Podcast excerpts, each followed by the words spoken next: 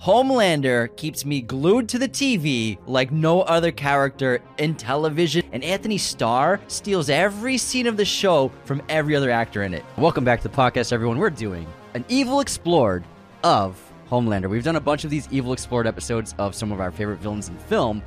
James had the great idea. Why don't we do the best villain in TV? And he is the best villain in TV right now. And I only have great ideas. That's debatable. that is debatable. But Homelander is the reason why the show works so well because the show is entertaining and it's fun but just like a movie uh, it's only as good as its villain.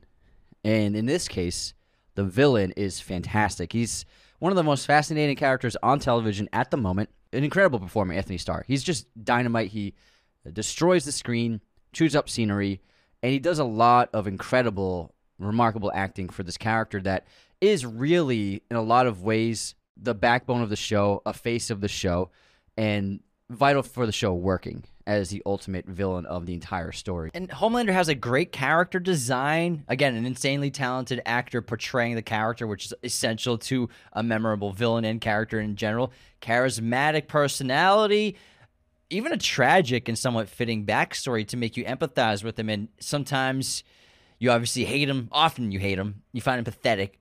But then also you're like, I kind of feel for the guy because of how he was created, what happened to him, his upbringing in terms of being grown in a laboratory, not knowing who his father was or his parents are. He has a mommy issues and eventually finding out who his father is season three the end of that excellent season i mean i'm sure everyone who's listened to this Yes, episode yes, has- yeah. has watched the boys so i'm going to spoil the hell out of it right now finding out that soldier boy is biologically his father And technically, Stormfront is kind of his mom. he's created with some of stormfront's dna Exactly, yeah. One of the most intriguing characters I've seen in a long time since like Tommy Shelby in Peaky Blinders, because it's a character that you despise and you and, and you can't stand.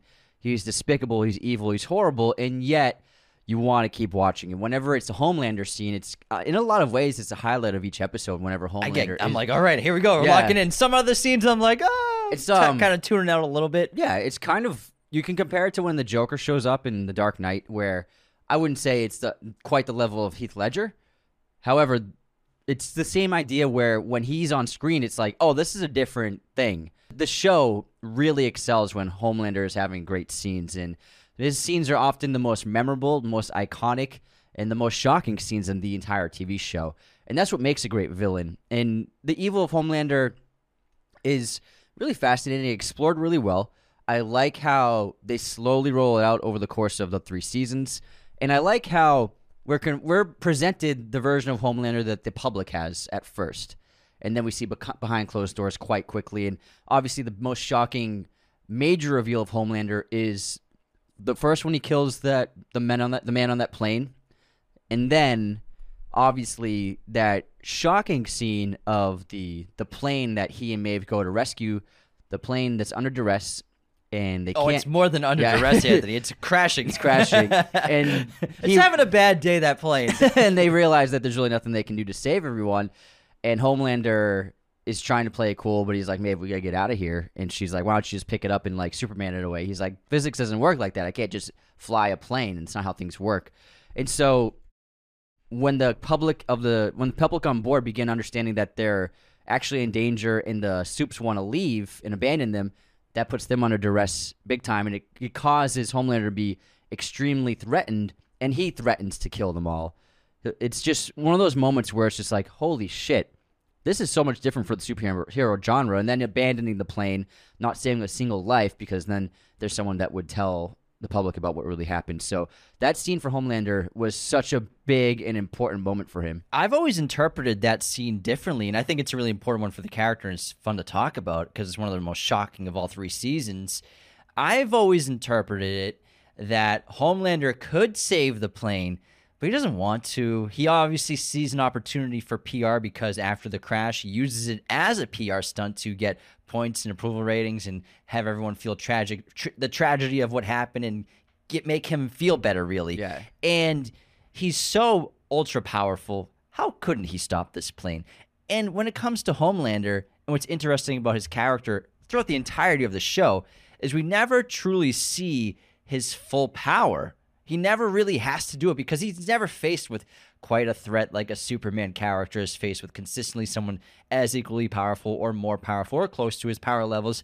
Homelander, until he gets really blindsided by Soldier Boy, Hughie, and Butcher, who's got Gen V, I mean, a Compound V, him and Hughie, then he almost gets taken out, sort of, almost gets defeated, but he gets out of there. He does run away, though. You're right. But Yeah. Homelander never shows his true power because he never has to show effort. He's never really had to try at anything in his entire life, even though he's got a very troubled past growing up in a laboratory, shown no affection besides what some of the scientists showed him through glass or through doors, like some smile and peekaboo stuff like that. He's never had affection. That's why he had Madeline around for so long. But I feel like for him, stopping that plane would have required effort and trying, which he doesn't want to do. Ironically, he wants the adoration of being a hero that tries really hard and saves lives without doing the actual work. See, that's an interesting take, but I think that he is right in terms of the physics of that wouldn't work because, uh, because it happens in Brandon Routh's Superman where he does that with a plane, a, a crashing plane, and he guides it down. But if that much pressure, the pressure to hold the falling plane up, is applied to just such a minuscule part of the plane, like large enough for his hands, that would break the plane. So I think that's correct with the Possibly, physics. yeah. that's how Yeah. I look at that They scene. should prove that on MythBusters. Mythbusters, yeah. Because like if the if the if the pressure was applied evenly, the plane would be fine. But because the all of that pressure will be applied to a very fine point, it would break through the plane. That's what I. That's how I look at it. And one of the reasons why I, I like that, it's true. One of the reasons why we're doing this episode is also because Gen V just came out and everyone has a thirst for the boys season four coming out in 2024. my God, yes. And I have a thirst for it too. I loved the first three seasons Okay. of the boys. What are you taking right now? Would you rather watch MCU in DC movies or watch The Boys? In 2024, yeah, I will take the boys. same. They don't have much going on next. Year. I mean, there's no really DC movies until Superman Like, Legacy. not in just next year, but like generally speaking, honestly, I think The Boys is better than both. right now I'm more into the boys than both. We Yeah. haven't seen anything for Superman Legacy. They haven't True. even cast it. Yeah. I'm sure they have behind closed doors. They haven't shot They it. cast Superman Legacy. No, I that's why I said behind closed doors. oh no, they revealed it. Rachel Brosnahan and the oh, other- I'm sorry. in I, I don't know why I was thinking of. You're thinking Batman. yeah, I was thinking Batman. You're thinking sorry. Batman, Brave and Br- You're right. Brave and Bold. You're right. Totally No forgot. worries. We've talked about this like seven times already. Behind closed doors, as in on Instagram by James Gunn. I forgot. Anyways, fact check corrected. but you know, I'm excited for Superman Legacy, but Mm-hmm. it's going to be the fourth Superman movie this century. Uh, so one Brandon Routh, one Cavill, and then Superman, Batman vs Superman. So that basically counts as Superman. But I mean, so, in, yeah, in be terms of the character, we've seen a ton of Superman lately Yeah. this century. I mean, he's been in six, Six movies, movies, something like that, maybe more, seven. And I, I'm more interested in seeing things that are unique and different. I'm sure James Gunn will bring something unique and different to his version of Superman Legacy, and give us something that hasn't really been done so far. sure. But I just find the boys so exhilarating and unique and fresh compared to the superhero genre the last five years. It's really the only thing that's maintained my interest in the superhero genre lately. Honestly, last since, two years. Since the whole Man Yeah. of Steel and Zack Snyder having to drop out of Justice Yeah. League, yeah. But I mean, I still love Zack Snyder's Justice League. Oh, yeah. I'm so glad that they made that and released it. Oh, it's great. It's great. but you're right. Besides that, I have not been very energized by the MCU at all or the DC. The Aquaman movies are fine. That, uh, yeah, Yeah, it's fine, yeah. it's a good movie. I, yeah, But for- yeah. But speaking of Superman, obviously Homelander is the reflection of Superman in this world. Another day is here, and you're ready for it. What to wear? Check. Breakfast, lunch, and dinner? Check. Planning for what's next and how to save for it? That's where Bank of America can help. For your financial to-dos, Bank of America has experts ready to help get you closer to your goals. Get started at one of our local financial centers or 24-7 in our mobile banking app. Find a location near you at bankofamerica.com slash talk to us. What would you like the power to do? Mobile banking requires downloading the app and is only available for select devices. Message and data rates may apply. Bank of America and a member FDIC. When you need mealtime inspiration, it's worth shopping Kroger, where you'll find over 30,000 mouthwatering choices that excite your inner foodie. And no matter what tasty choice you make, you'll enjoy our everyday low prices, plus extra ways to save, like digital coupons worth over $600 each week. You can also save up to $1 off per gallon at the pump with fuel points. More savings and more inspiring flavors make shopping Kroger worth it every time. Kroger, fresh for everyone. Fuel restrictions apply. And what's really fascinating is you did mention a little bit about his upbringing. I do have to correct you a little bit. He did have kind of a maternal figure in a way. So one of the scientists was brought on as his educator, and when he was a little boy in the lab, and so she would teach him. And there's a couple of sequences from his memories and flashbacks of her teaching him his history and stuff, and he grew uh, a childlike attachment towards her. And this is the woman he accidentally crushed her when he hugged her. That's right. That's so that's right. that's the only person he looked to as a maternal figure until Madeline. And with Madeline, it's it's both a combination of maternal and a partner as well. It's a strange uh, combination of both. Very strange combination. But that was his only And milk. parental figure. She wasn't there to be his parent, there to be his teacher, but he, because he had no one else showing him attention or real comfort, he gravitated to her as his maternal figure. And then accidentally killing her was obviously horribly traumatic for him. But what's interesting about him and Superman is that Superman, it's a great reflection because Superman, he's the Blue Boy Scout. He's he's got great moral fiber. He always makes the right decisions, uh, and he has great backbone. And at the end of the day, he is willing to sacrifice himself just to save one human being, even though he's an alien, a superpowered godlike being on this planet.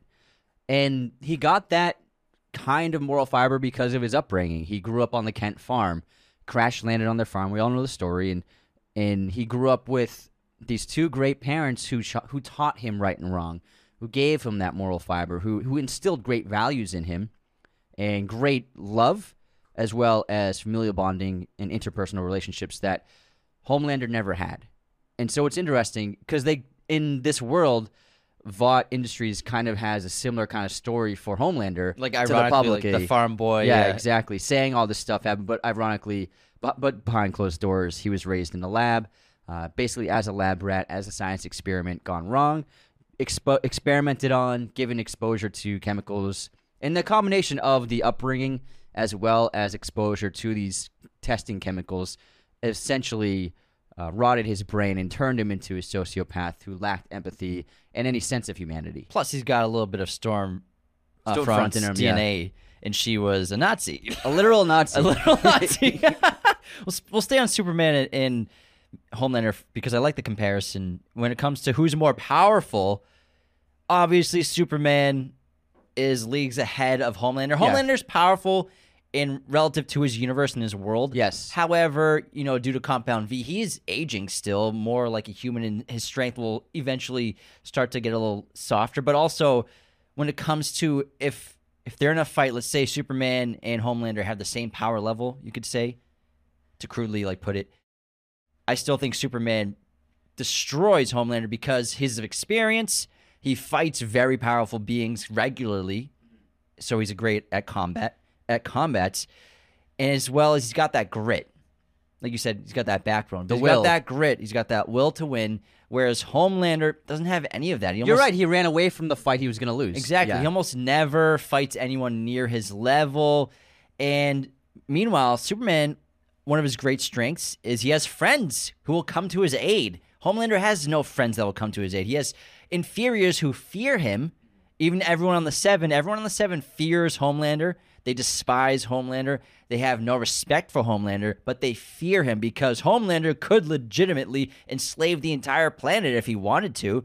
However, what Homelander has an immense amount of is insecurity, which causes him to need to be loved rather than feared by the public because he could enslave everybody, but he doesn't because he wants that attention in terms of being loved. And that's why public opinion is so important to him, which is why, in order to get power over Homelander, someone like Starlight, they get power over Homelander by having better approval ratings and then being made co-captain of the Seven. And That's- Stan. yeah, and Homelander could kill her. Yeah. Why not? Just kill her and enslave the entire planet. That's that's that's what you really want. If you want to be number one, but he can't because he needs the adoration of the people. It's yeah, it's his upbringing because it's the great irony of the character that he has this godlike strength. He's impervious. Nothing can hurt him, basically. Well, I wouldn't say nothing. Nothing, He does okay. get hurt here and there. I mean, even the big bruise on his face from Soldier Boy, that's there for a little while. Yeah, so yeah. one of his weaknesses, you could say, is not a complete ability to uh, recuperate. regenerate. Yeah, regenerate, have- yeah. recuperate abilities are slower than Yes. someone like Soldier Boy. And And Maeve stabs him in the ear. yeah, yeah. Get me in the ear. Hit him in the ear. No, it's perfect. perfect.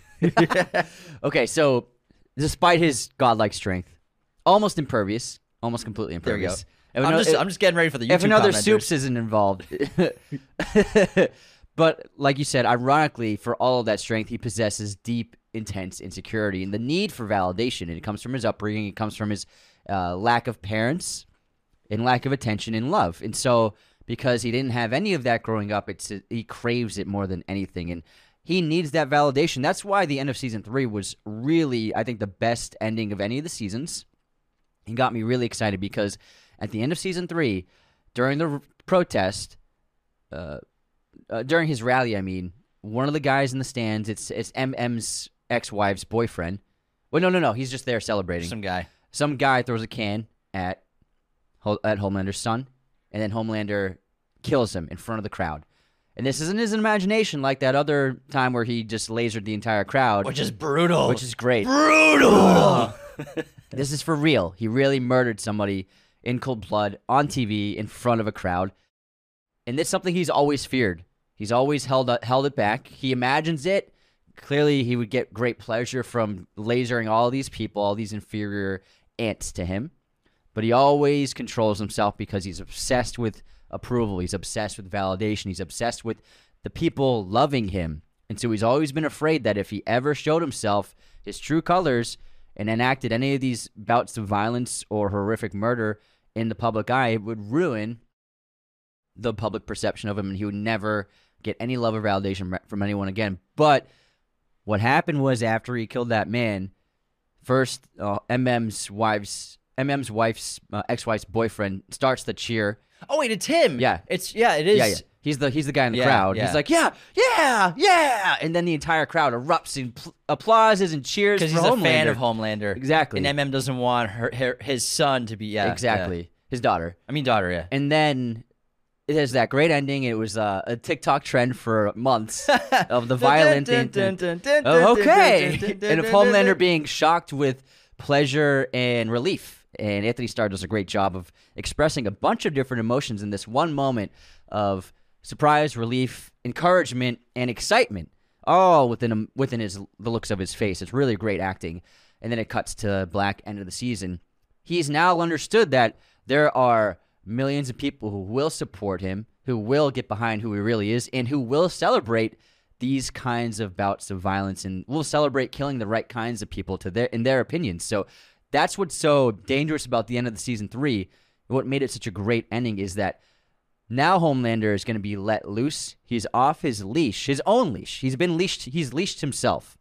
He's been controlling himself, taming himself, and now he can be himself. Finally, he can truly be Homelander in the public. It's like that great mirror scene, which we'll talk about in a little bit. But that sequence of the fantasy of using his laser vision to kill the hundreds and hundreds of people in front of him at the protests that are mad at him, giving him the finger. That is one of the most disturbing but most exciting scenes ever when it comes to anything superhero. And it was so needed, not just like that scene, it's horrific, obviously, and brutal. But the superhero no- genre needed this show because we were getting such stale quality when it came to movies. We weren't getting the same no- thing over and over There's no edge anymore. The boys brought the edge to superheroes, Yeah. and uh, obviously with the graphic novel and comic that we had with movies like Watchmen and V for Vendetta. We had that edge And Deadpool, yeah. and connecting the political, soci- soci- societal aspects of our life into the story, just like V for Vendetta and Watchmen. But we lost the edge and the danger of superheroes, of villains, and what they can actually do. And that scene shows so well the potential of a character like a Superman or a Homelander that's off the leash and eventually I can't wait to see what he's more capable of, even though it's terrible, but it's still fascinating to watch. And I, I think there's a misconception about Homelander out there Uh-huh. where some people think he's an anti hero. Homelander is not an anti hero. Homelander is irredeemable for his actions, but he's not he's not an anti hero. Definitely not. I think people need to Google what an anti hero is. They might be cheering in real life if they murdered someone in front of them. they, might, they might be part of I that just think group. they misinterpret what an Yeah. anti hero is. Yeah, I guess so. Because yeah, he has no heroic qualities whatsoever. No good qualities in any way. Shape, Anything he ever form. does that's heroic, it's all planned. It's coordinated by PR, like his annual birthday save when that sequence with the girls on the roof who's suicidal. This is his birthday. He's like, oh, this is where at my annual birthday save. Congratulations. Please step away from the ledge. And then he reveals himself to her basically with that confession. And then she doesn't want to ju- die anymore because of his life is so messed up. And then he's like, no, I you, you should do it. I'm not asking anymore. Like you then should. she makes it her kill herself so that he can have his save.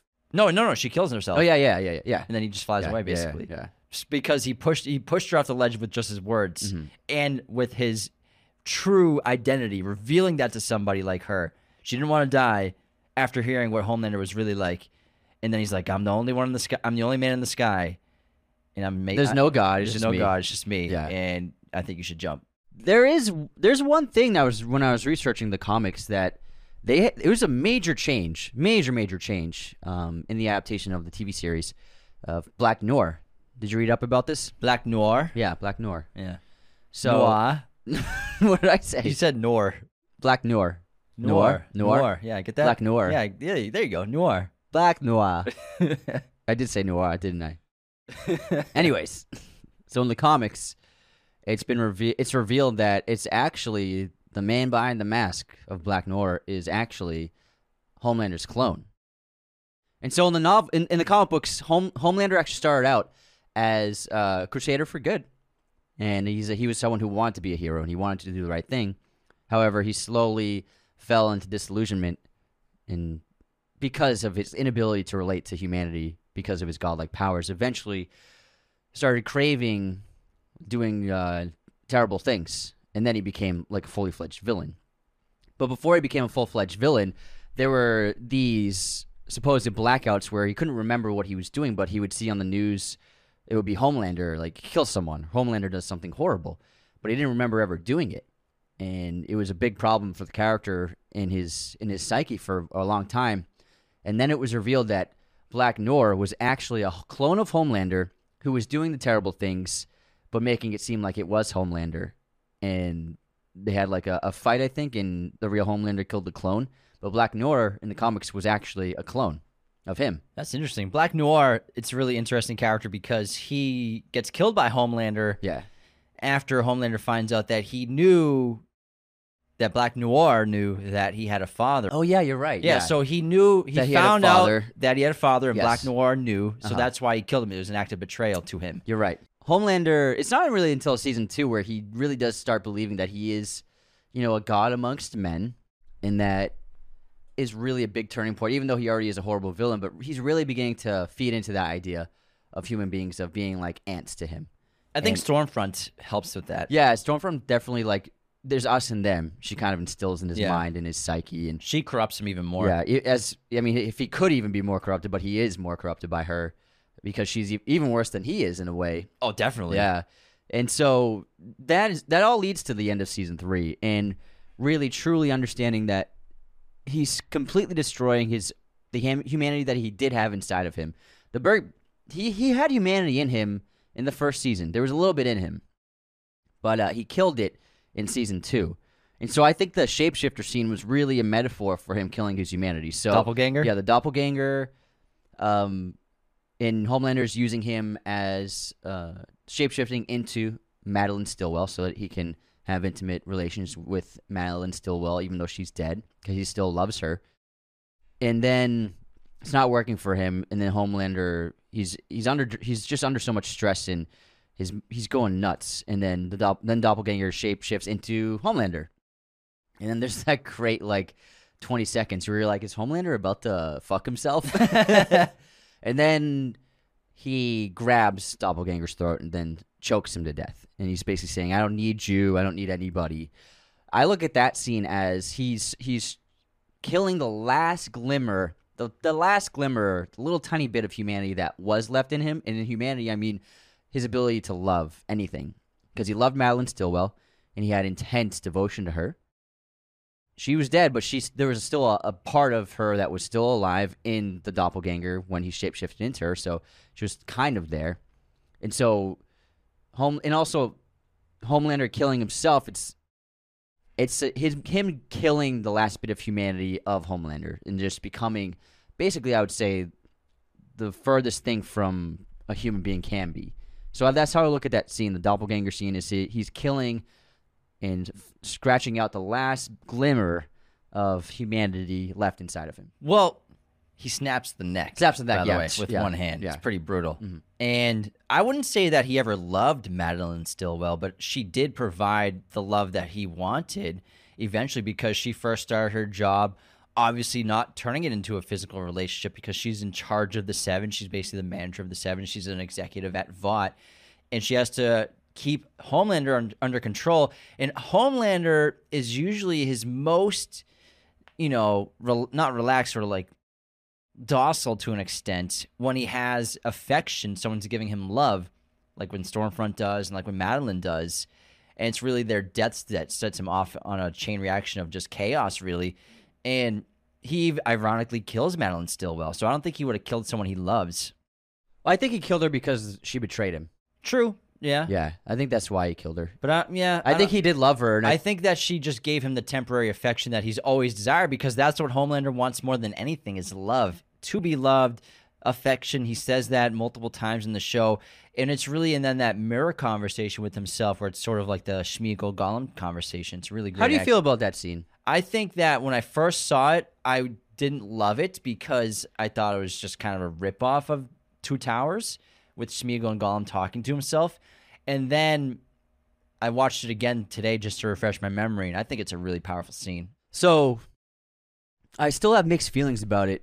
I think it's really cool, but for me, it just it came out of nowhere. Yeah, because there was never any, Any hints, mention of him having dual personality. Yeah, I, he he obviously had a personality disorder, but it, it wasn't um, anything like that. Like if they had teased it, or if it started earlier, but because it's not until middle of season three, maybe even later than the middle of season three, we finally see that scene.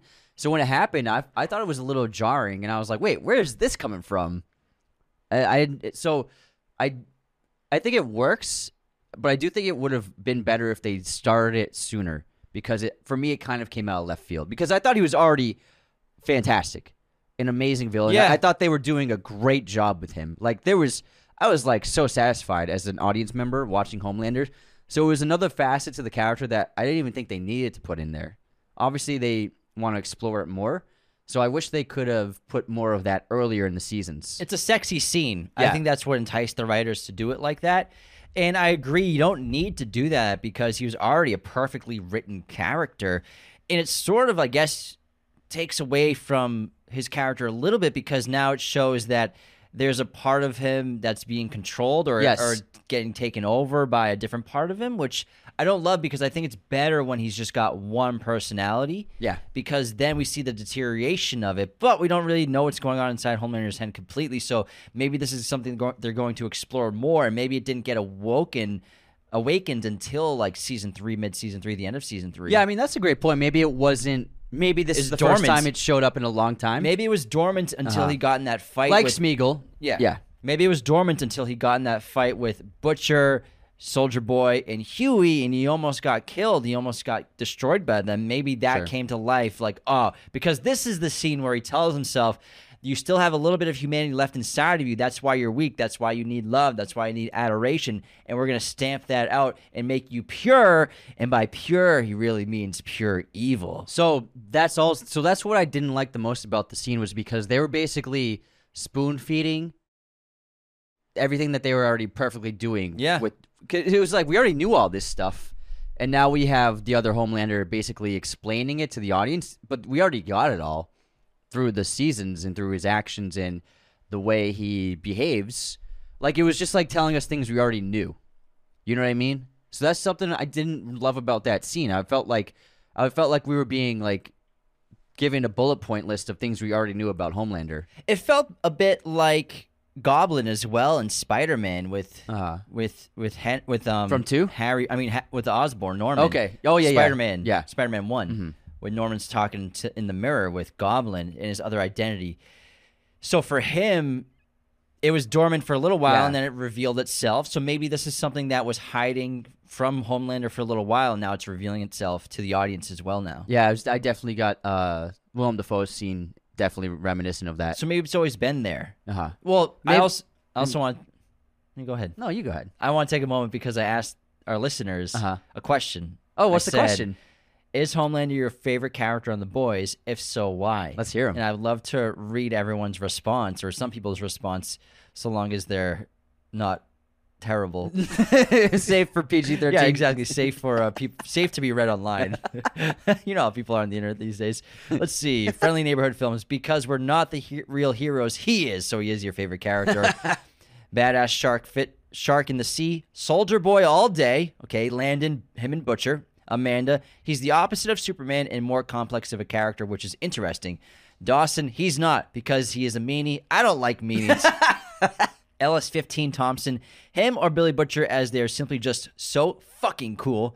Kami, because he's fucking insane. It's awesome. Sebastian, yes, only because Anthony Starr. I don't think anyone else can do what he has with Homelander. I completely agree. This is such a unique performance, and Anthony Starr is bringing something to it that almost no one in Hollywood could do, I think. Dawson, Gimbal, because he's such an evil, terrible person and has mental problems. LOL. Mitchell Schwartz. Yes, great shows need great villains that you hate. Excited for season four. Schofield. He's the most terrifying character. Every time he's on screen, you feel like something is going to go wrong. I feel the same way. Like sometimes I'm watching him on screen, I'm like looking over my shoulder. I'm like, He looks like he's always about to break someone's skull he looks like he's about to break the screen Yeah. open when you're watching on TV. Like come through your screen and come and after it's like you feel terrified for the people around him in room, especially the humans, of just like tiptoeing and walking on eggshells constantly around him. He sort of feels like a slasher villain that you have to fraternize with. like it's like if Freddy Krueger was like your work employee. and you don't want to say the wrong thing. yeah, or Jason was your colleague, and you're in the at the vending machine in the break room. he can't kill you necessarily. Like th- there's a clause in his contract which allows it, mm-hmm. But he shouldn't. yeah, yeah, yeah. Yeah, he doesn't want to get fired. Doesn't want to deal with HR repercussions. exactly. Evan Smith, Black Noir steals the show for me. Homelander is a close second. Chris Farmer, yes, because he is Homelander. That's the only reason I need. Reese, I like that. Kinda, but Frenchie really is him. French JT Rocky, absolutely not. I don't know why people relate to him at all. I hope no one relates to Homelander. yeah, I hope nobody if relates If they do, him. you really might need to talk to somebody. yeah. Ryan Duddy. Anytime he's on screen, I'm glued to it in fear of what he might do. Brilliant acting. Then Tyler Matthew Moda. Homelander is such a well-written character that is perfectly perfectly acted by Anthony Starr. Thanks Great- everyone for great responses. sending those responses, and I completely agree with pretty much everyone. Is he your favorite character in the show? Oh, he's 100% my favorite character. Butcher was my favorite for the first season, Uh-huh. but season two, then season three, Homelander just took it by a mile. This guy is leagues ahead of every other character for me, in my opinion, when I watch this show. Not to say that the cast isn't superb, because it really is. I mean, you know, you all know how much we love Karl Urban and the genetic specimen that man is. But, I mean, Homelander and Anthony Starr, they, he steals every single scene he's in. I think he. I still prefer. Well, I mean, I don't prefer, but my favorite is is Butcher, because I think Boy. Butcher's great.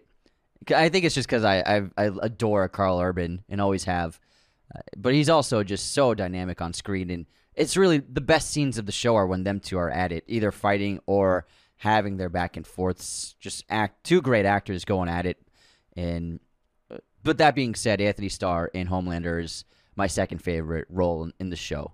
I, I have a list of nicknames of Oh, yeah? Of Homelander given to him by other characters. Right. and it's really funny. So here's this great list.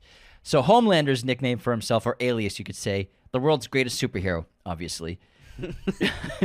Jonah Vogelbaum, my greatest failure.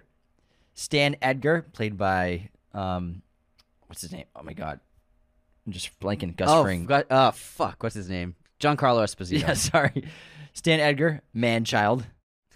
Billy the Butcher, cunt.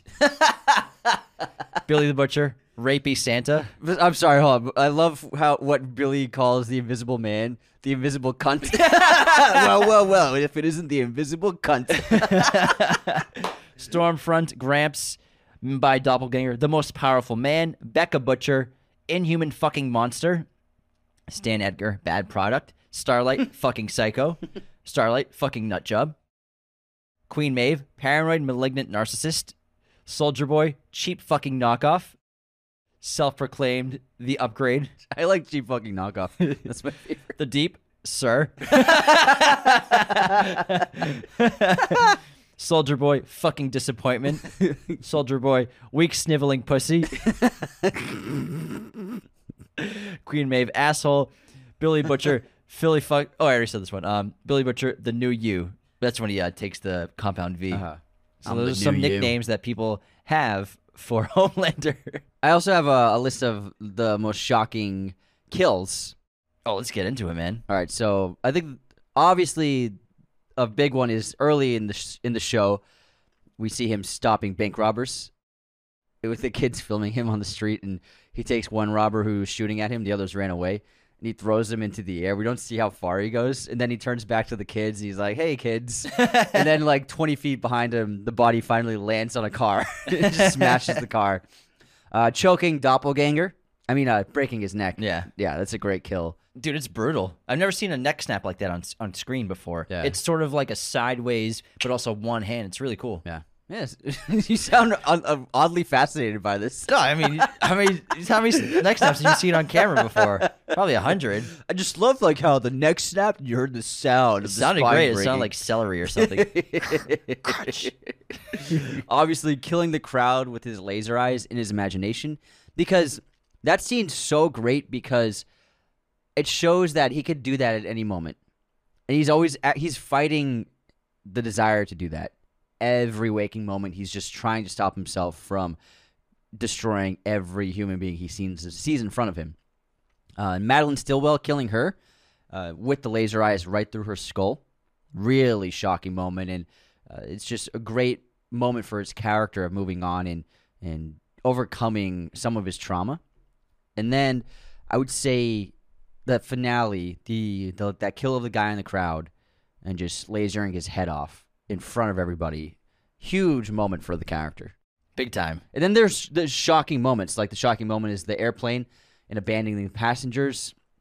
Also making, forcing the deep to eat uh, D- uh, Todd or Timothy, Timothy. Timothy. That's that's honestly the show's so funny. And Homelander, what I love about the character, he's very cunning. Yeah. He does make mistakes, but he's obviously got great intelligence, which is obviously a benefit of being a superhero in Compound V. And he one of his great strengths is the way he trolls his colleagues mm-hmm. or his inferiors to keep them below him psychologically. And this is one of those aspects where the deep's been hit or miss in the public. He's made some big mistakes and he's basically messing with the deep and Timothy's his friend and so he makes him eat Timothy and it's it's pretty funny. Oh my god. It's pretty damn It's also reminiscent of Old Boy, yeah, cuz but in a completely different context. yeah, but he does bring up South Korea. Yeah. It's a uh, delicacy in South Korea. Yeah. And all oh my god, that scene's hilarious. And then also another one of the shocking moments pretty early on is when uh, Vought's trying to bring Blind Spot into the seven to replace the uh, to fill in the empty spot. Basically Daredevil, yeah. Yeah, Daredevil basically. And then Homelander's like acting very friendly. He's like, "Oh, this is great." He's like, Can, "Mind if I ask just one thing? Like, just one little, one little thing, one question." And then he bashes Blind Spot's ears, in, incapacitating his his sound, um, his hearing again, his hearing now. And then he gouges out his eyes right in front of um, what's the? I'm sorry, the Ashley. Ashley, the PR. And that's like, holy shit, this is unbelievable. And he and he says the line. He says, "What makes you think I would let a cripple into the seven? And it actually makes a lot of sense for the character. Like he wouldn't let anybody into the seven who wasn't, in his eyes, in his opinion, worthy. And so, someone who's disabled, he's he views as less than. Even if they're a soup, they're less than a normal True, soup. and he may look at that specific soup as someone who's had to overcome something. Sure, yeah. And had to develop intense skill because he shows off his martial arts and his incredible gymnastics, parkour, basically. And it's like this guy's incredible. it's a great audition. And Uh, it you're- yeah. But he's been. You can tell he's been training his entire life, every Yeah. day, probably to be that good. Obviously, using his super hearing to his benefit, but being that great of a a combat artist, basically.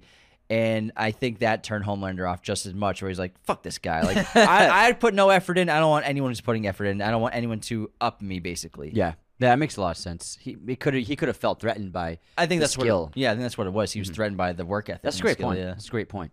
Because But- I mean, Homelander, he might have a little training here and there, but even if he had it in his youth and his teenage years or young adults, he hasn't used it in probably a decade. Mm-hmm. He hasn't had to. He's a movie star, basically. Yeah, and I ironically, unlike every unlike other actors who play superheroes, Anthony Starr was like, "I'm not getting jacked. I'm not putting I'm not putting in the weights at the gym." Like Jensen Ackles. Yeah. Jensen Ackles went to work. Yeah, so yeah, this is that great story I saw in an interview where Ackles said that he he spent so much time uh, building muscle mass and just really grinding in the gym to put on the the mass to look believable in a superhero costume.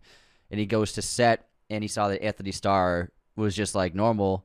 He was like, "Yeah, I just had them pad in my suit. What did, why don't you do that?" And then he was like, "Shit, I shouldn't have. I wasted so much time at the gym now." It's a great satire and irony, though, Yeah. where even though Anthony Starr isn't Homelander, but the character is an, a satire on superheroes, Yeah. it's pretty ironic and interesting that he chose to go a, an ironic route of not doing training to be a superhero. It kind of fits Yeah. the mold of the character in the show in a lot of ways. I totally get that. I agree. I think it works better for Soldier Boy, anyways, because his his costuming is a little different. And he often isn't in a uniform. He Yeah. often isn't in a costume. He w- often wears plain clothes. But Jensen's also a big guy already. Yeah. I'm Yeah, sure he was already in good shape. He hit the gym hard, I'm sure, Yeah. to put on bulk, but I'm sure he was already in great shape. I mean, he was. And I mean, I think he might be a favorite to play Batman. I bet for James Gunn. He, he well, he has already. He looks like he could do it. Yeah, he's got the great voice. He's done Batman voice before. yeah. I know that fans would fucking lose their minds if he got the role. I think he'd kill it. He does. A, he has a great voice, and I again, I've said it multiple times on the show. Supernatural is always on in our gym, so I see him on Supernatural all real, the time. And he looks so different because in that he was obviously much younger, but he used clean cut look. Clean shaven yeah, too. clean yeah. shaven. He and obviously he has the beard recently, but he does have that jawline. Yeah, he definitely has the jaw and the chin. Good looking motherfucker. Yeah. I think he could pull off Batman really well, and I think he'd be a great choice. He's the right age and everything for what they would be doing. I think it'd be cool to have him. I think he'd be a great choice. But I, I think there that's a great uh, relationship between him and Homelander, which we'll get to in a little bit. But before we continue, we're going to take a little break and head to our intermission. But first, we want to let you know the best way to support our show, Raiders of the Lost Podcast, and that is to first share us with your family and friends. The best way to grow a podcast is word of mouth and then become a patron at patreon.com slash raiders of the lost podcast it's a subscription based form of support there are five different tiers every single patron gets access to a weekly bonus episode of the show as well as we have an ad-free experience of every single episode for the minimum $5 tier All of them. in the $10 tier gets you access to our Discord as well as a complimentary holiday card this season, plus so many other perks. There are other tiers $25, $10, 50, uh, $25, $100. Six thousand dollars. Every tier has a ton of perks, so definitely go look them up and the ad-free experience, you can listen to those episodes on Spotify. if you connect your Yeah. Patreon to it. So yeah, that's a really cool feature. Thank you to everyone who's already a patron. Sign up today at patreon.com slash Raiders of Lost Podcast. There's also a link in the description of this episode. And also leave those five-star ratings and reviews on Spotify and Apple. This is essential to our show growing and getting discovered. These apps push shows that have a bunch of ratings. We're almost at 2,000 on Apple. We got to bump those numbers bum, up. Those are rookie numbers. Let's bump them up as well as Spotify. We're at like 23, 2400. That's oh, very yeah. cool. Oh, so Oh, yeah. thank you everyone who's left a review already. And of course, this episode is sponsored by our friends at movieposters.com, the number one place to get all of your posters online today. Be sure to use our promo code Raiders10 at movieposters.com to get 10% off your order right now. They have a huge selection pretty much every movie and TV show imaginable in their poster library. They even have a huge selection of the boys posters. So if you want to get some boys posters, head on over to movieposters.com. They're also doing our movie poster giveaway this week. One lucky listener, if they enter the contest, will win a free poster of their choosing from movieposters.com. If you want to enter that contest, all you have to do is make a comment in our last episode, which was Arrival. Arrival. Make a comment in the Arrival episode on our YouTube channel. That enters you into the poster contest. We're going to pick winner next week. So be sure to enter your name make a comment in that Arrival episode. And again, in the meantime, be sure to use our promo code at Raiders at Raiders10 at movieposters.com. Almost got jumbled there. And that'll get you 10% off your order right now. Now let's head into our intermission and begin with the movie quote competition. Anthony, are you ready for my quote? I was born ready. It's two characters interacting. Here we go. These are Russian made. One moment. These are American made and very low tech. Hmm. Uh, I don't know. I'll do it one more time. Yeah, please. One character's American, one character's Russian. FYI. Hint. Oh, I got that. These you did a great accent. These are Russian made. One moment. These are American made and very low tech. They're throwing something at each other Uh huh. when they're speaking. Man from Uncle. Yes, there you go. got it. The got it. throwing helped. Yeah, yeah, yeah, I figured. Yeah, that's pretty good Russian. Pretty good. Thank you. That wasn't. That was terrific Russian. What are you talking about? What's the Russian word? for thank- Was it? No, uh, for Russian. Yeah. For thank you. Yeah. I don't know, but I know hello is privyet. Privyet. Privyet. Privyet. Privyet. Privyet. You call that Russian? All right, here's my quote. Doubt can be a bond as powerfully and sustaining as certainty. When you are lost, you are not alone. it's a good line. I just don't know what the fuck it's from. Want me to say it again? No, you're good. I don't know it. You're like, there's no way I'm getting Yeah, it. right, yeah. yeah. Don't waste your time. Doubt. I was gonna say dump, but I, my literally my first thought was dump, and I'm like, that's too obvious. It's in the fucking line. I was, I was a trick question. I was like, I bet if since the first word is doubt, he's not going to you say mother, doubt. you got me, man. You motherfucker. you motherfucker. That was clever. yeah. Mind games, man. That was a mind game. Mind games. Yeah, very cunning. I'm a predator. Well, no, no, I'm not. I shouldn't. That's, You heard it here. That's not a good thing to call Anthony's a yourself. predator. You heard it here. That's not a good thing to call oneself. Take that back. Not, not how I meant. Not how I meant it. I'm like Anthony's, a cunning. Anthony's on a list now. they got me. you gotta go door to door and let everyone know you're here, man. It's like in Horrible Bosses because Charlie Day peed at a park at like midnight. there are no children there. oh my god. All right, what's your year? Oh yeah. James Guess- James is like looking around, like I guess this is cool. All right, mine's actually a TV show. So, what year did The Tudors premiere? Long fucking time. It's been a while. Two thousand. Wait. Okay. Hold on. It ran for four seasons, FYI. Two thousand seven. Yeah, you got it right. Yes. 2007. Hell yeah, baby. Henry.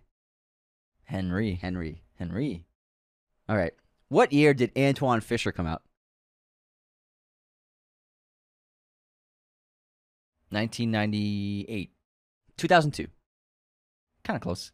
Kind of. I mean, Four that's- years that's is kind of close. Pushing it. It's kind of close. That's pushing it.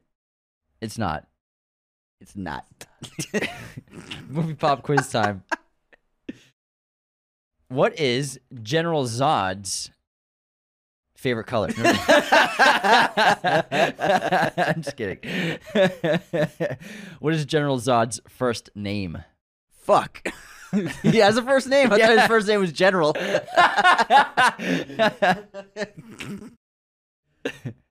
uh, hold on. Something Zod. Is it? A, is it? I, it probably is something Zod. Lil Zod. Was he a rapper? Yeah. Lil Zoddy. Lil Zoddy. Lil Zoddy, Zoddy, Zoddy, Zoddy. Zoddy. Zoddy. Hold on. It's got to be like, because there's like Jor-El and Kal-El and Yeah, but that's their Hal line. That's their and- line. uh That's their bloodline. That's So it's not it's not one syllable one like that. It's one syllable. Oh, I, that's what I'm saying. That's what I'm getting at. It's like gonna be a one syllable like Calzod or something. no, but it's not Cal. It's not L. it's um. He's not from the house of L, like Jor-El and Kal-El are from. So he's not he's not Superman's brother. No, he's not. Surprisingly, you fucking think he is though. El Zod. It's not Spanish either, Anthony. No, I'm thinking like his name's Calzod, not Elzod. No, it's not Cal. I know. I'm just I'm just saying it's like. well, like you're not that. gonna get it. I might as well tell you. It's like no no I got this man. it, it's it's um Bill Zod. I don't know. Todd Zod. No, I'm just kidding. It's Drew. D R U. Drew Zod. That's a terrible first name. His name's Drew Zod. Drew Zod. D R U is Drew. Oh my god, that's a terrible name for a villain. That's why he goes by General. That's kind of like uh, I don't even look at him the same way anymore. No, Like imagine if, if your planet got extinct from a guy named Drew. No offense to anyone named Drew listening to this. Yeah, this is, not, this is not a villain name. Yeah. yeah, it's a great name.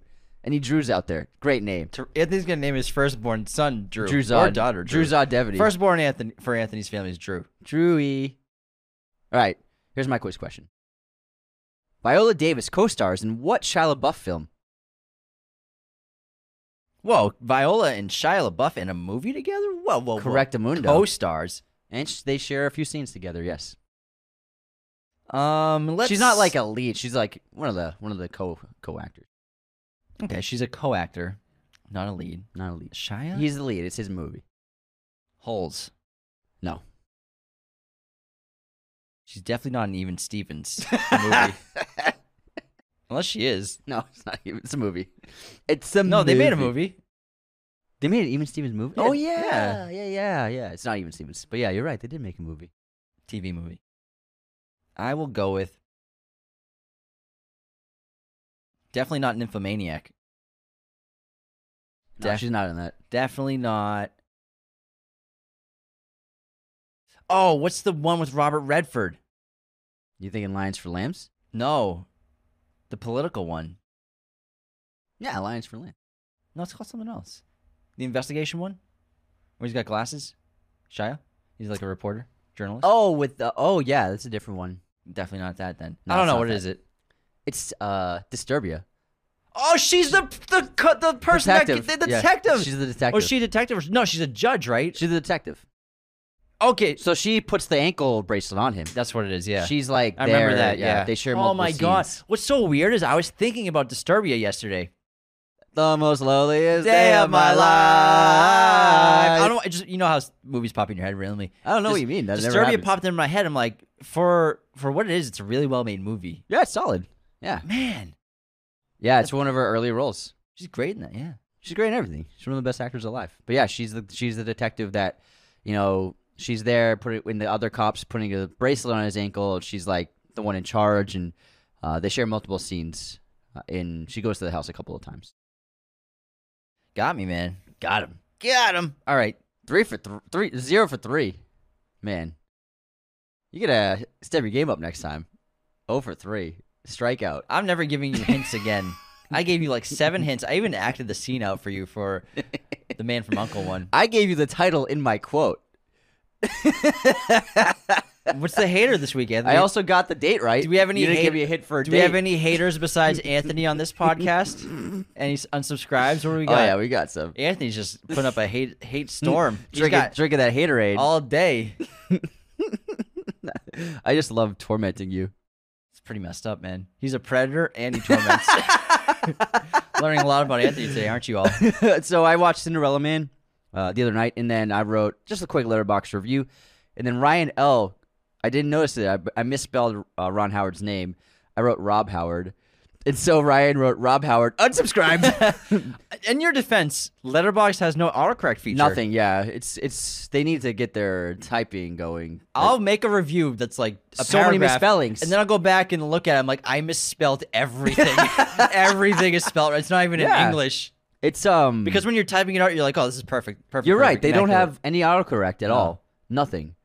So I misspell shit all the time on there. And I replied to him, it's Ron's younger brother, Robbie Howard. and then Ryan wrote, Oh, Robbie Robert Howard, his lack of body or any physical shape really helped him snag that role for Arrested Development. And I wrote exactly. it was a great little back and forth. It's fun. it cracked me up. Rob Howard. I'm such an idiot. and then that was it for our haters. Cool. our Well, we have a great new five star review. Oh, amazing. On Apple Podcasts. This is from What Up, Russ Jesse. What up? Best podcast. I've been listening for two and a half years. Wow. That's a long time. long time. Long fucking time. Started listening when I was a sophomore in high school and I've just graduated and got my girlfriend of three years pregnant. Congrats. You're both 19. Congratulations. Wow. He said that. That's awesome. 19. It's been very stressful, and listening to y'all's podcast while working a 10 hour shift makes it go by so fast and less miserable. Love you guys. Y'all are hilarious, and I always look forward to learn more and more about movies from you guys who actually care. Y'all are great, and you have to let it all go, Neo. No, you have to let it all go, Neo. Fear, doubt, disbelief. Free your mind. Whoa. My guy. Wow, that's a great review. Thank you so much. and Congratulations, on your on your growing family. Yeah, that's awesome. Good for you. After you said I got her pregnant, I was like, nice.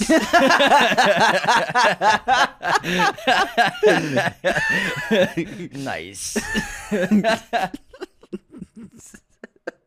Yeah, the cop in South Park. Nice. if you need names, let me know. James is a great one. that's oh yeah. Anthony's a great name too. It's better than James. The most loneliest day of my life. All right, what do you have for your streaming recommendation, Antonio? Well, ever since I hacked into your Netflix, First I was like, wait, what you hacking do? what else? You, what do you got on your computer? Now I'm now I'm curious. Nothing's on my computers, man. I have an external for all that. um, I made an account for Juno and myself. do you guys watch cat movies? No, we watch adult movies, like grown up movies, not adult movies. It's not like that on Netflix. You know what I mean? You know what I mean? Anthony's a I'm making predator. so many missteps. He's perverted. he likes torture. Uh, I watched Cinderella Man, and it was fantastic. I hadn't seen it in years. Yeah, we know you watched it. You brought it up three times already. So I watched Cinderella Man. hey, this is my stream recommendation, okay? Let me have this. Just let me have this. That's all he has. I had I hadn't seen it in years. I always really liked it, and I, I was fucking cheering. I was the final fight. I was like, "Let's go!" I was crying. It's really well done. It's honestly, it's one of the best boxing movies. I would make it. A t- I would say it's a top five boxing movie all time. It could have been a Best Picture winner too. It's so well made. yeah, it got nominated for three Oscars. It didn't get Best Picture nomination, but it got makeup, and I believe Russell Crowe, and then something else, like costuming. he's so likable in this movie. He's likable in every movie. But- it's Russell Crowe, man. Yeah, not ever. I mean, he sometimes doesn't play super great. Like the truck driver who wants to kill people. Not very. He's likable. I like him. and he's like, I relate to that guy. Road rage, that's me. Oh, yeah. Murder. Oh yeah. Add that to my list. Predator. you should watch Unhinged, man. I haven't seen it yet. I but think you really like it. probably. I was that was a lockdown movie. I was like, fuck it. And I put it on. I was like, this is awesome. It's my fantasy. Honestly, it's real. It's just like a classic thriller. It's great, and he's just one of the best actors ever. You're right. He is extremely likable. It's a very heartfelt story. It's a true story, and also you, there's great historical fiction in it. It's set during the historical nonfiction. I mean, it's set during the Great Depression. You get to you see like we forget how easy life is for us. Life is so convenient for us. Life is so easy for us. Even if you, like, I mean, I know it's working's tough, but like, there people were starving every day in the Great Depression, and They'd have bread every day. yeah, and how they eat if potatoes. if people did work, they were working sixteen-hour shifts in factories or hard manual labor. It was a struggle just getting by for everybody, and back then the poverty level was ninety-six percent poverty rate for the population. Ninety-six percent. Isn't that crazy? and now a struggle is getting your name spelled wrong on your Starbucks cup. it's Jake, not Jack. and so I love it's I think it's important to watch movies like that to understand the perspective because through the stories of the past, it's you read about you can read about it on Wikipedia or like an article, but when you watch a movie and you see the story and it lets you connect to the people of that life of that era, and when it's done well, like this film with a very capable director and Ron Howard, it's just incredible to behold, and it's just a very powerful, true story and a great underdog film. I love Cinderella Man. If you haven't seen it, add it to your watch list on Netflix. All right, let's get back into our episode. This on- is a Cinderella Man episode now. Wait, what's your rec? Oh, I forgot. My recommendation is Let's get back into the episode.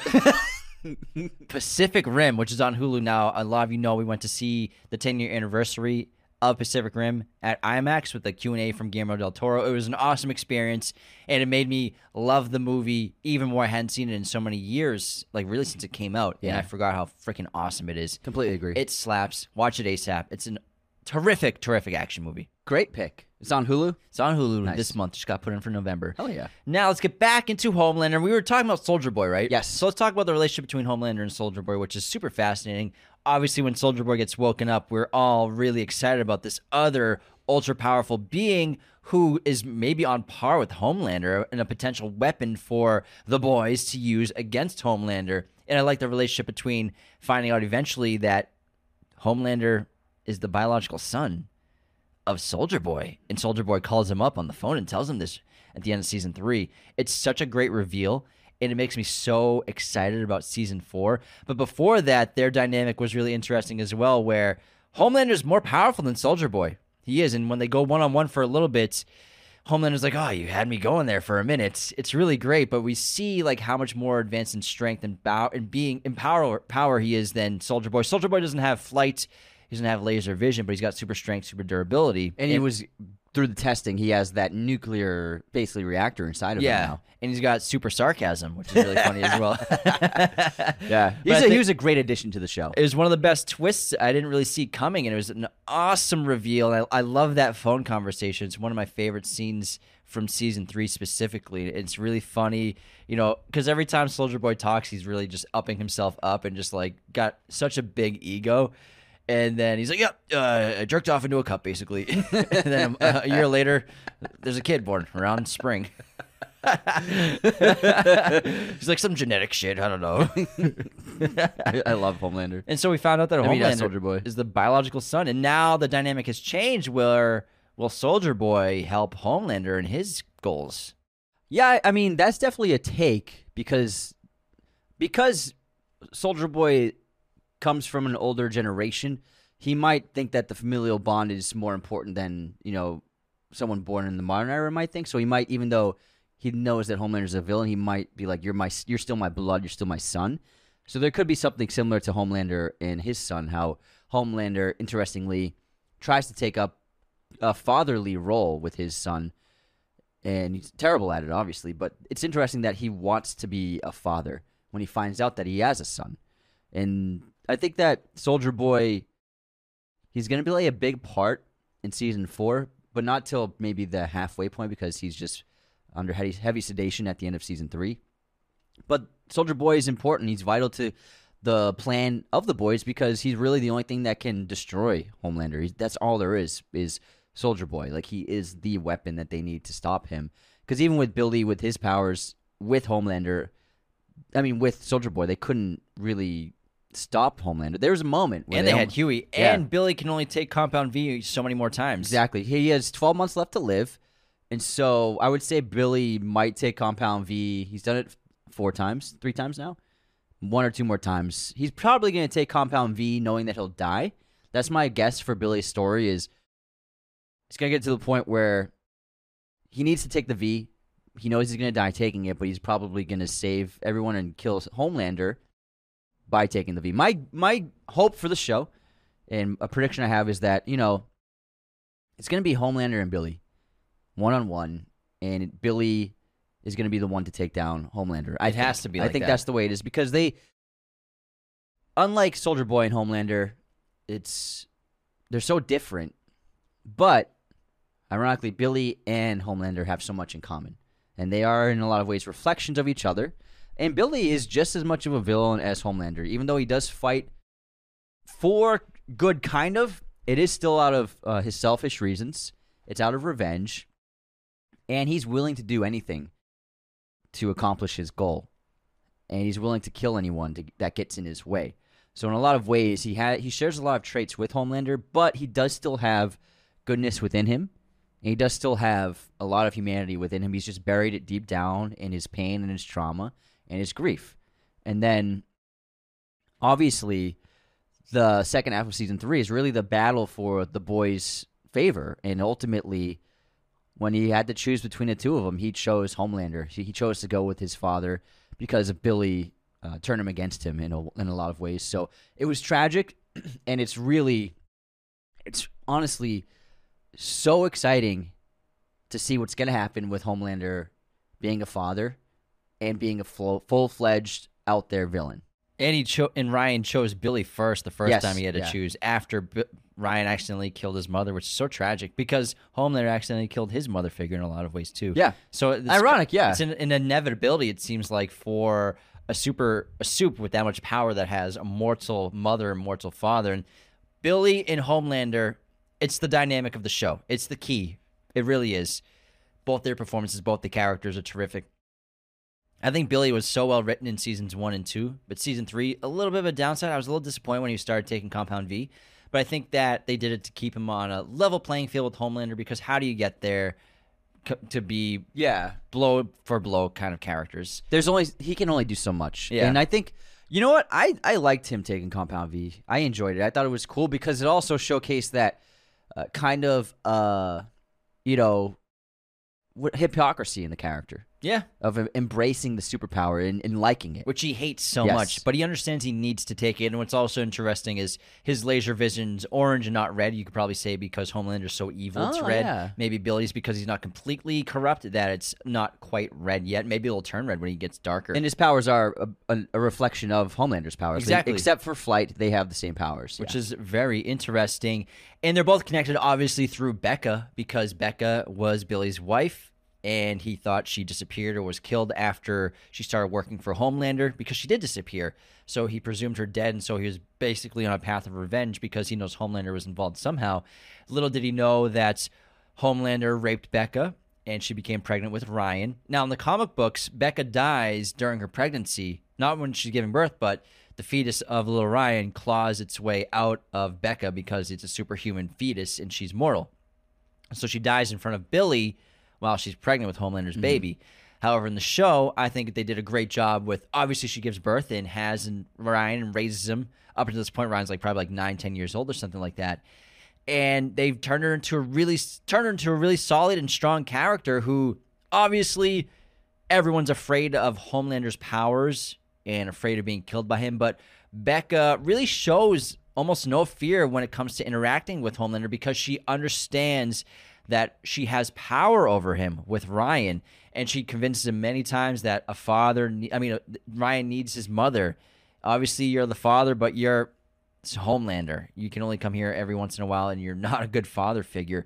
He needs me around. He needs to be a mother. He, she also uses that power to protect Billy multiple times to spare Billy's life. Homelander could kill Billy anytime he wants, really, but because of Becca and the control he has, she has over Homelander, she, he spares Billy multiple times. And so Becca's a very important character, and unfortunately, accidentally killed by her own son, which is so tragic. Yeah, there's a there is a thing that he has with mothers, and obviously with Madelyn Stillwell, it's one of the more uh, hilarious while still complex and interesting relationships. And Madelyn's uh, pull over him and his mommy issues, his pleasurable experiences with milk and this desire to be a child and this desire to have a mother and to be held like a baby and to be uh, to be given those experiences that he never had and he craves as an adult and that's why you know he has like those almost orgasmic moments when he's tasting milk or drinking milk. when he like sticks his tongue in that glass of milk. in the cow the cow he's milking the cow Yeah, the bucket of milk.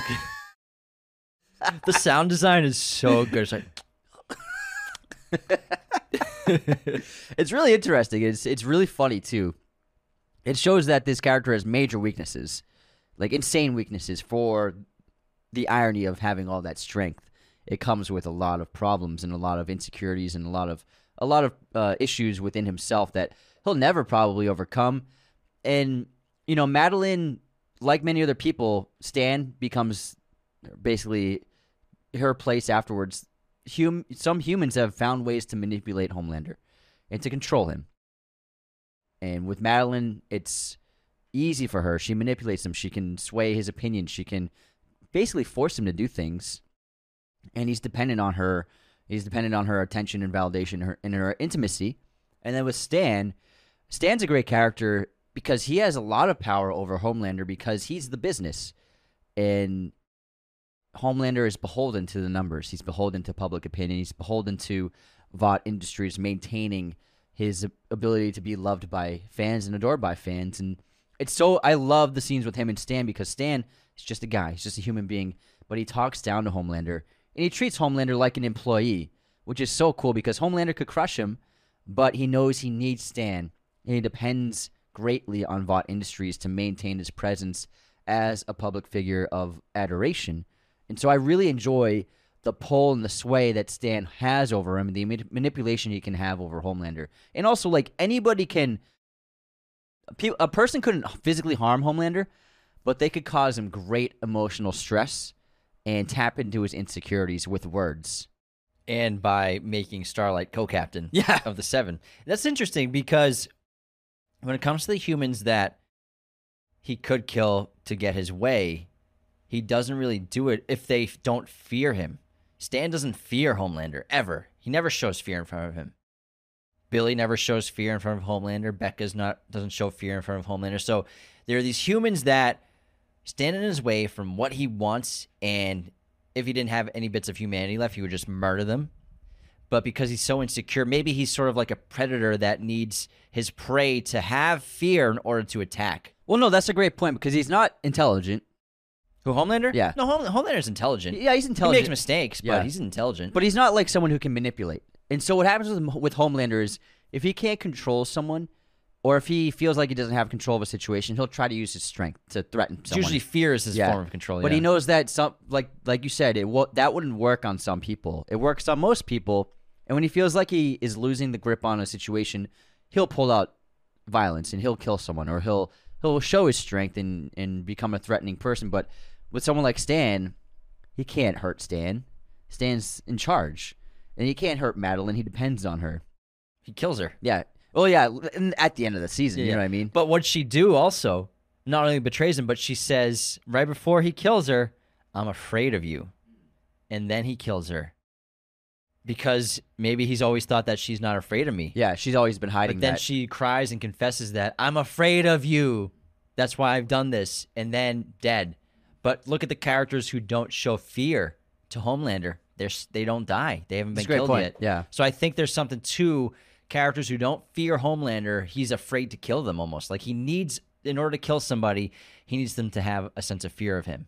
I would say uh, a little bit because he, Starlight doesn't fear him, but he would kill Starlight if he could. Starlight fears him. I guess You can tell Starlight Uh-huh. does fear him for sure. Yeah. Everyone fears him except for Billy, Becca, and Stan. And Stan. Yeah, I guess yeah. Like Even the ele- there's a couple scenes with Starlight and Homelander, especially that monologue that he goes on where he's gonna say, "I have this, I have it written down. It's a Yeah. great monologue. It's it's horrifically evil." Where he says, what's the situation? So, so Starlight is co-captain and she's about to. Before they start recording on air, or She, hold on, let me pull the line. She's about to reveal the video of.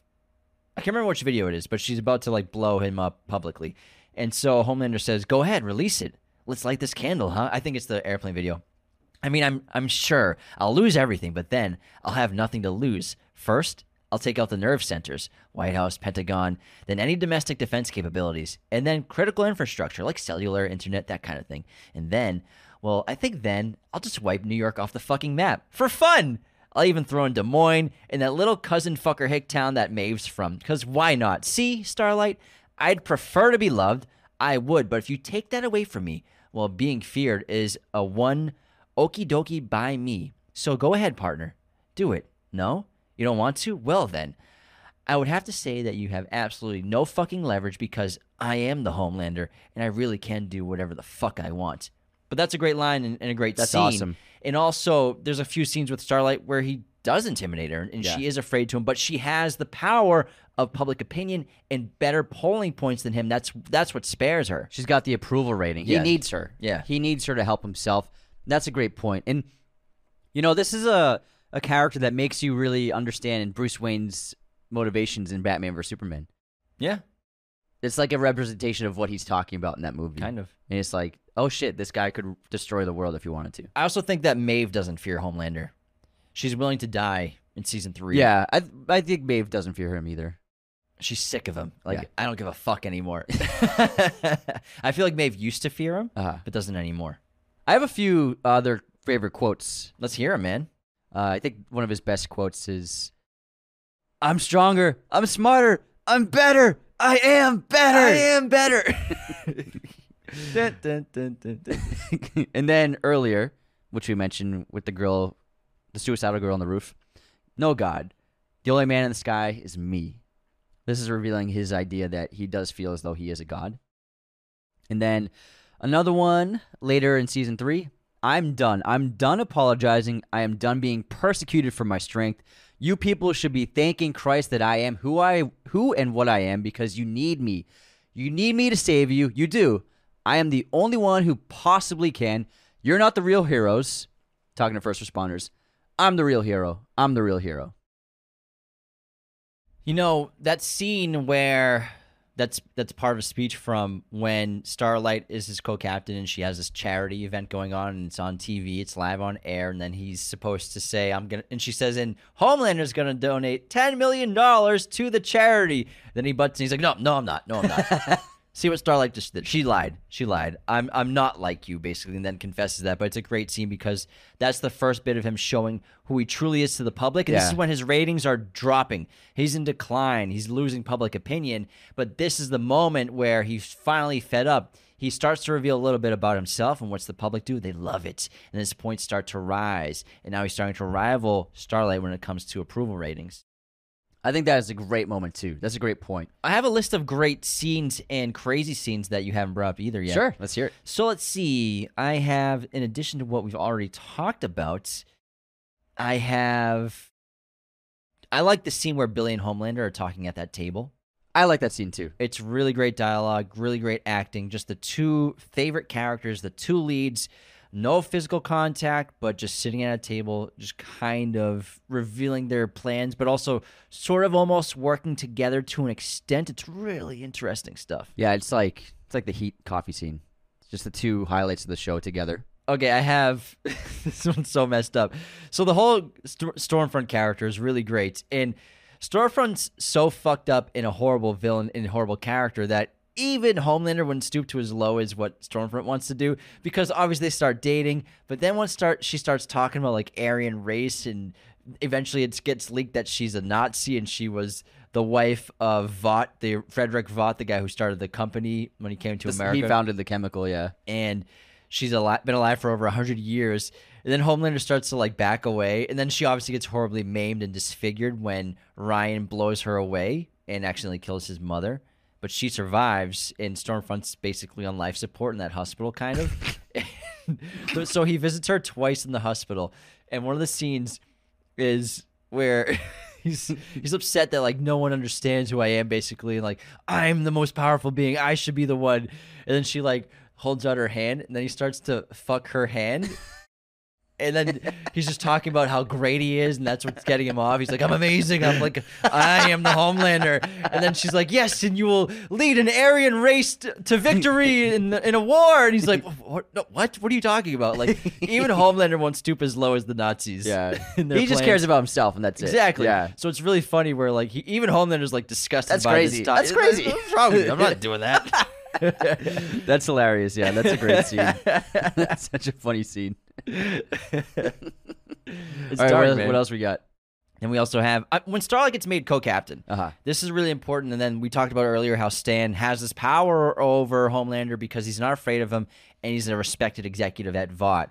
And that's something that Homelander wants to be, even though he's technically like an executive, he sits in on the board. Everyone just agrees to him because they're afraid of him, except for Stan. And then Stan does the craziest thing ever and basically fires Homelander from his job by making Starlight co-captain. And then the the filmmaking's great because ev- they're doing like the press conference. There's photos, there's cameras, everyone's clapping and applauding, and Starlight's there like, "Oh yeah, this is awesome." And then the camera just slowly pushes into Homelander, and the audio goes down. It's just like a hissing sound. It's just like a, a beep, a tone that's just basically inside of his head. It feels like it's like when he's watching the movie. Oh yeah, yeah, yeah, yeah, yeah. What during the premiere? Yeah, but, but it's like he's just got this crazy straight face, and all he can hear is a, a hissing noise in his in his head. uh huh. It's That's a great moment. It's an awesome moment. They do a lot of great nuance with it. As as uh, very extreme the, as the character is, there's a lot of great nuanced moments that really go well with the more outlandish and oh, out there moments of the character. I too. like how they make them su- uh, movie stars too, basically. I think it's genius. Because obviously they're making a satire on comic book movies and superhero movies of the century, but also it's just really fun to see like the way he talks about himself amongst fans. Like, "Oh, I'm in a bunch of movies. You know, you ever seen me in that? Like, basically. And then the premieres are bad, and he's just like. I I like the premiere where Star, where it's the movie where they kill Stormfronts, and he's like, "I guess we're broken up, you Nazi bitch." it's really hysterical, but just the, the way he zones out at public events like that red carpet premiere. Well, the thing is, the irony to the character is his desire and obsession with being loved, uh, even though he hates people.